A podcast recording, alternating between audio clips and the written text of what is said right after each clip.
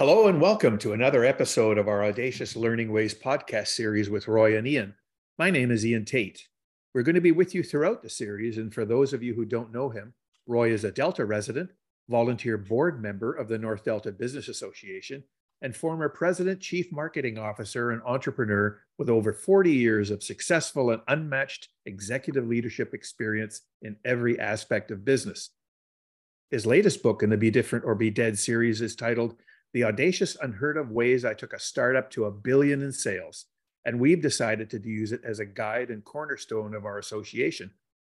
And we provide a copy of uh, that book for our members and their leadership team free of charge. Today's How to Be Different tip is stop benchmarking under the guise of innovation. Benchmarking, AKA copying best in class, might help you improve efficiency, but it won't make you stand out and be different from your competition. Be a constructive emulator. Find an amazing idea and morph it into something different that works for you. Add your own cool twist to someone else's cool. Good morning, Roy, and a very happy National Animal Cracker Day. morning, Ian. I, I, this just cracks me up cracker? Crack? Is that what you're talking about? Anyway. yeah, anyway well it's on somebody's uh, significant calendar. So you know i hope our listeners go reach out and grab a box of animal crackers and take animal them home crackers. and enjoy them themselves or give them to their kids or grandkids. Love them. Yeah. Roy what is benchmarking and why is it advocated a, uh, as a tool that businesses should use? So so benchmarking goes back a long way which is kind of amazing that it gets still gets the attention uh, that it it doesn't deserve, quite frankly, which is a bit of for, forecasting or foreshadowing in terms of some of my remarks.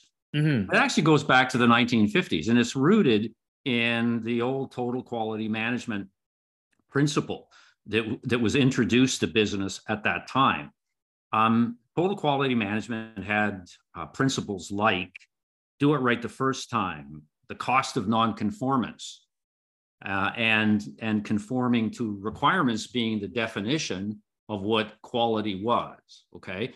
Now it was it was all about determining who was the best in class uh, with respect to a certain organization function or something like that. Like who, who does the best who's best in class for crm who's best in class for accounts payable et cetera so the idea would be define best in class for a function that you're interested in improving, and then try and copy them. So it was essentially a copying algorithm based on based on improving efficiency.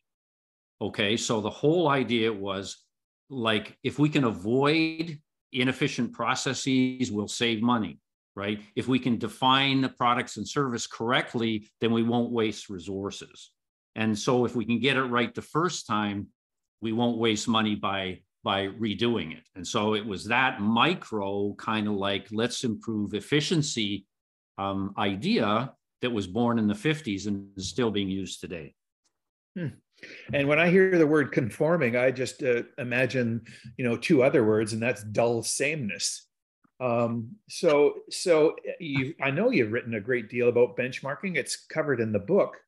Um, and I know you're not a fan of you and why you're not a fan of using it. Could you talk more about why you have issues with it, Roy? And you know, please don't hold back. Yeah, I know. I mean, it's, this happens to be one of the things that that inspires me to to to be audaciously, you know, object, objectionistic, if you will, in uh, certain ways. But one of the problems I have with it is it started out as, as I descri- described earlier, as a tool to improve efficiency. And unfortunately, it's, it's being used now as, in many respects, as, as a tool of strategy. And so it's strayed for, from its initial roots of how to, how to be, be better in terms of efficiency into using it for strategy. And the problem with that is uh, it's not a tool of strategy Okay, so uh, here's the deal. I mean, if everybody's copying the same company, then all you've got is a herd of copiers of the same company. And so so strategic advantage disappears. And so you become a, this bigger herd where uh, the amount of differentiation actually gets reduced, mm. not increased. And therefore, it can't be used as, as, as strategy. It doesn't, I'll give you like six kind of like bullets on this. Yep. Um, benchmarking does not encourage innovation. How can it when you're copying somebody? In fact, what it does is takes takes the wind out of out of innovation and creativity sales. Okay, it's that easy to do. When you copy somebody, you don't have any any uh, any any belief or any motivation to do things differently. And as a matter of fact, it's kind of counter. I mean, people actually believe that if you copy somebody doing something, that it will create strategic opportunities for you. And I keep saying, how can that be? I mean, that doesn't make any sense. Audaciousness, Ian, yeah. is the difference between copying and creating. Audaciousness is the difference between conforming and breakthrough thinking. Audaciousness is the difference between efficiency and effectiveness. Copying, conforming, and efficiencies are tools of benchmarking. They don't lead to audaciousness, they don't lead to strategy. And therefore, uh, I'm, I'm really, really concerned about the extent to which they're used. Secondly, copying, being different, or benchmarking doesn't do anything to make you different. Right. It actually buries you okay, okay into the herd as as we've just uh, discussed. It increases the size of of of the conformance herd. So I mean, it actually is counterproductive for somebody that wants to be different and yet uses uh, benchmarking as a tool to do that. It just one does not lead to another.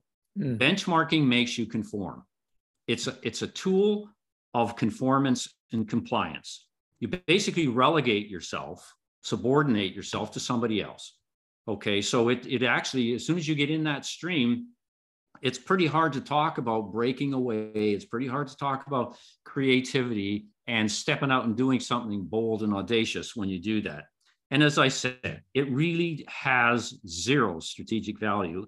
And I'm not the only one that talks that way. There's a lot of people, you know, informed leaders who have run big businesses that basically say it may be the starting point, okay, of analysis, but it sure as hell isn't the end point. It's not a tool of differentiation.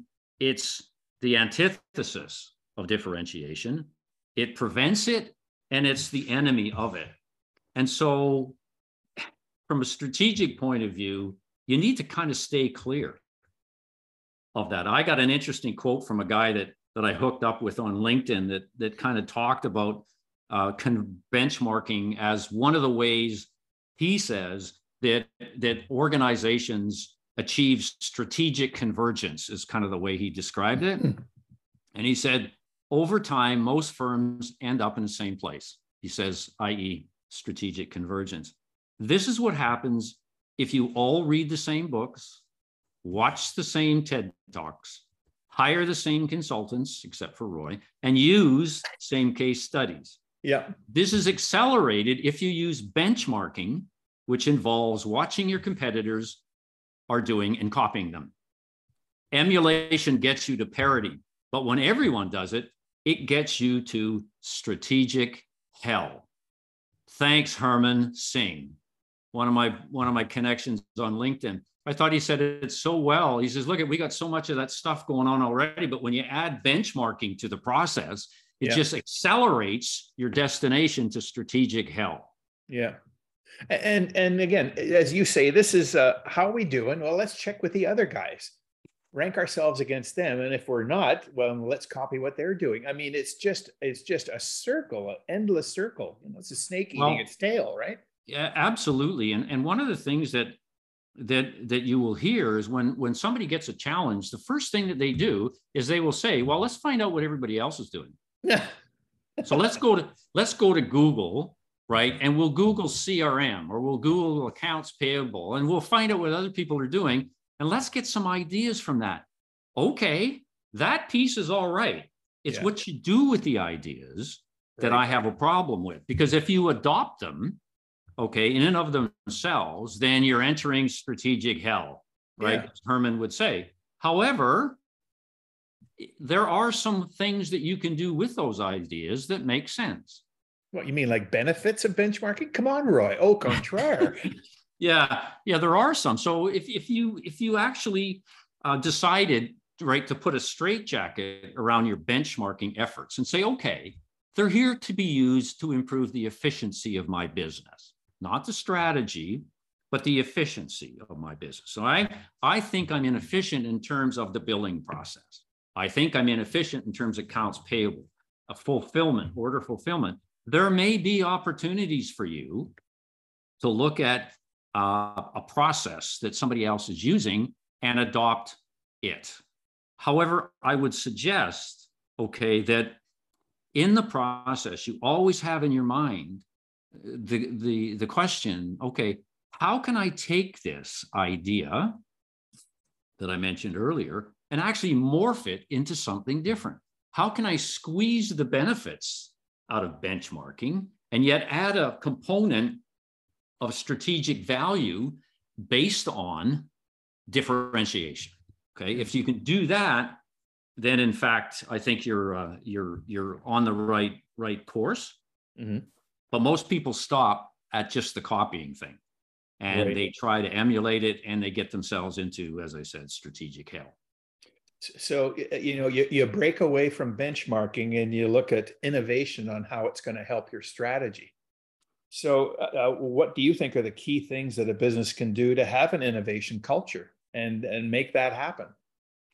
Well, it has you have to lead with being different from best in class, right? Mm. You can't lead with just adopting benchmarking and applying it to strategy and assuming that you somehow are going to get these incredible insights strategically and, and have these strategic gains and opportunities because it just won't happen. You're fooling yourself. Okay.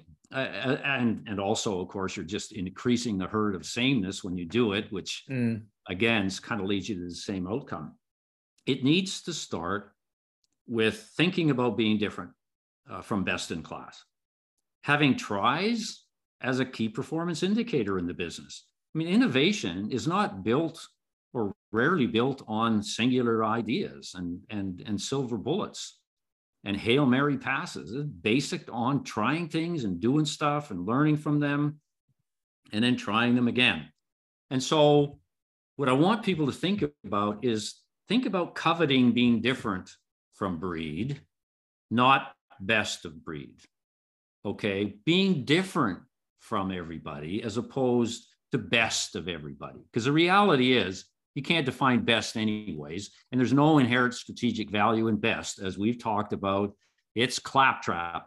It yeah. doesn't say anything, and so you want to carve yourself a position where the, you're the only ones that do what you do, and it starts with coveting being different. Think about doing what others are not doing. Don't think about doing what works for them think about not doing what works for them. Think about doing something different from that. And all of a sudden it starts to unlock the creative juices ian. It starts to unlock an innovation culture that that you need. Look at i'm a fan of, of being contrarian as people probably have figured that out by now. I don't particularly like going with the flow. I kind of like going against the flow. And and being contrarian is an opportunity to actually unlock innovation in a business. Okay. To actually ask the question what is best of breed doing?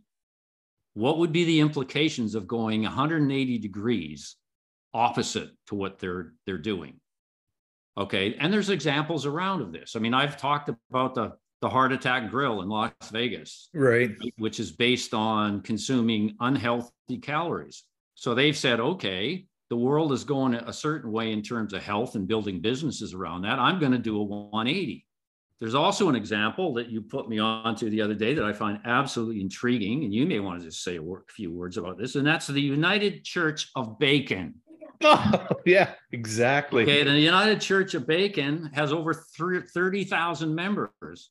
Okay, it is exactly 180 to the typical way we think about religion and churches okay? And and they're unlocking the imagination of people. They're doing wonderful things in the world all right in terms of charity work etc but it's all premised on something that that is is contrary. You may want to just add a couple of thoughts to that because i love the oh, idea.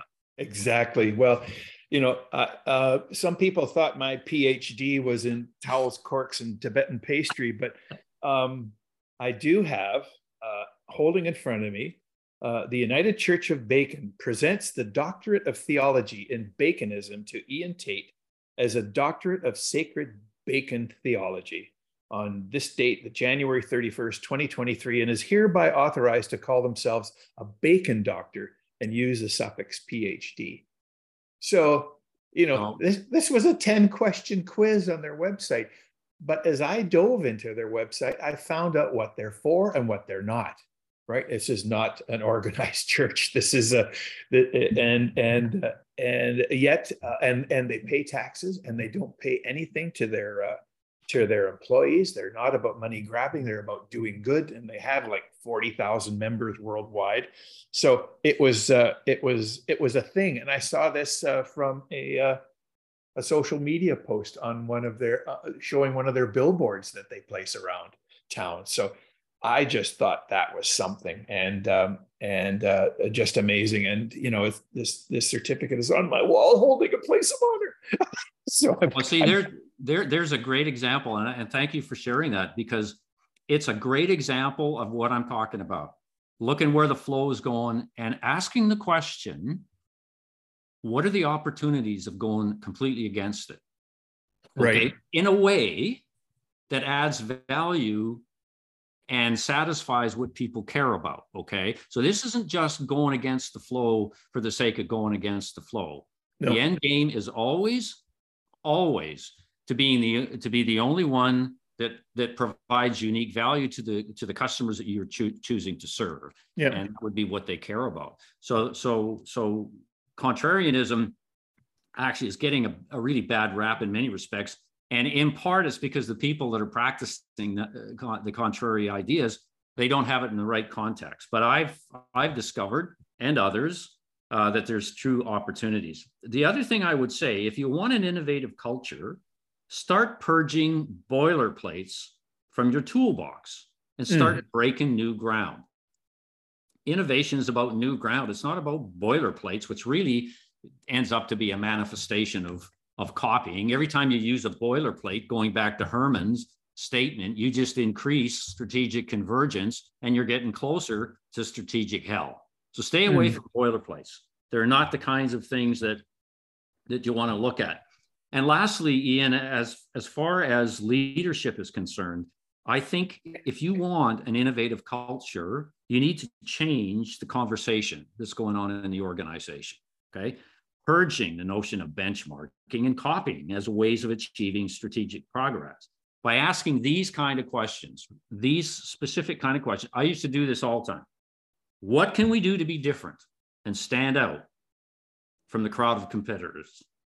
How does what you're proposing make us stand out from the competition and be special to our customers? So every time an employee comes to you with an idea that affects the strategy or direction or journey that your organization on, right. ask the question, how does it make us different?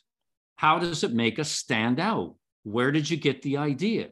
Did you get it from breaking new ground? Did you get it from from go, being a contrarianism? Did you get it by by injecting discontinuities into the past? Where did you get it? Did you get it from breaking away or breaking in?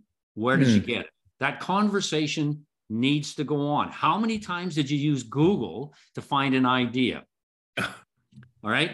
And the other thing is the third question is what crazy thing is a be, is a different business to ours doing? Right, which is a bit of copying thinking going on, but it also goes to the next step. And how can we use the basics of that idea and morph it into a special idea, coolness, for us. So look for a crazy idea out there if you're going to look for an idea. And then mm-hmm. ask yourself the question how can I be crazier? How can I be, uh, how can I break away from that crazy notion, right, of, uh, of a heart attack grill, right, of the, of the, of, of the church of bacon and do something even crazier? Exactly. Okay, so that's an element of crazy benchmarking, applying a cool twist to us. I think that there might be some legitimate value in that process as it relates to uh, to trying to build an innovative culture. Mm. So, so why do you think most organizations continue to use benchmarking as a tool? Because they've always done it that way. They've always done it that they've way. They've always done it that way. Uh, I, will give you three three specifics in addition to that. First yep. of all, it's easy to copy. Mm-hmm. It's really hard to create, and so typically, you know, we we tend to gravitate towards what's easy, right, as opposed to what's right. That would be one reason. The second is I think a lot of organizations are comfortable at the tactical level. And don't forget, this, this tool is a tool of tactics, okay, as opposed to creating a strategic level of thought, okay, that, that describes the journey in heading west with all of the programs and so forth that you need to get there with execution as a focus benchmarking is, t- is a, a tactical thing. It's an immediate gratification thing. It's easy to do. You can see the results. And look at people love chasing yummy. I call yummy incoming tactical stuff that descends and we chase and chase and chase it. I tend to put benchmarking in that category only because it's tactical and has no strategic value at all. Mm. And the third piece, which is kind of an, I guess, which is kind of like a statement more about a societal uh, kind of thing. And that is when you're benchmarking, you won't get judged by your peers from by using it because it's an accepted thing. Benchmarking is inculcated in society. Everybody copies, everybody uses it. And so when you do, you won't get criticized for doing it. And we like it when we're not criticized. We like it when we're accepted. We like being part of the herd. Some people do. But if you want to break away from that and dispose of it, then you're going to attract attention. Hmm. Some businesses don't like that because hmm. there's risk involved, and some businesses are risk averse. And so I think that that it's kind of like you're you're you're ground into the momentum of the 50s, of the 60s, the 70s, the 80s, right, right up to now, yep. with a with a tactic and a process that everybody uses, and it's hard not to use it, in spite of the fact that it produces no strategic benefits, no benefits to differentiation, no opportunities to be the only one that does what you do. Hmm. And for that, it's the wrong thing to do. And I would just say to members listening to this, look at Ask people in your organization what they can do without copying. Ask them, as I said earlier, go find a crazy, insane thing that somebody's doing and then be different from that. Mm. Right? Ask the question, what are we doing to stand out? Right. And be different from the competition. Yeah. So, so, so instead of benchmarking, you want to look at every one of your competitors or every other organization that does what you do and take a look at all of their tactics that I'm sure are announced and pronounced and celebrated somewheres, and then don't do that. Well, you want to you want to you uh, break away. There may be some value in what they're doing. Yeah. But you need to take it to the next step, which says, okay, I'm going to morph it now right. into a be different world. Okay, yeah. that has an only opportunity and an immense strategic value. So I'm just saying, suck in the vortex of the momentum and right. spew out competitive differentiation and be the only one that does what you do. Then I'm willing to talk about the benefits of benchmarking. But mm-hmm. used in and of themselves, they're worthless in terms of, of, of the journey that we've been talking about, Ian. They're not worthy of consideration when you're trying to be different in a world where everybody's the same and nobody stands out. And yet, that's where the opportunities are. Hmm. And that's why we exist as an association to help yeah. our members do that. Exactly.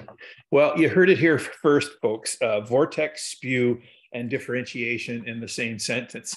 But you know, you need the context. So if you're not listening, if you didn't hear that, you know, turn this uh, podcast on again and share it with somebody who needs the uh, who needs this kind of information. Roy, uh, that's a wrap. Uh, Ladies and gentlemen, we hope you enjoyed our podcast today. We'll be back again soon with another How to Be Different tip as part of our Audacious Learning Ways podcast.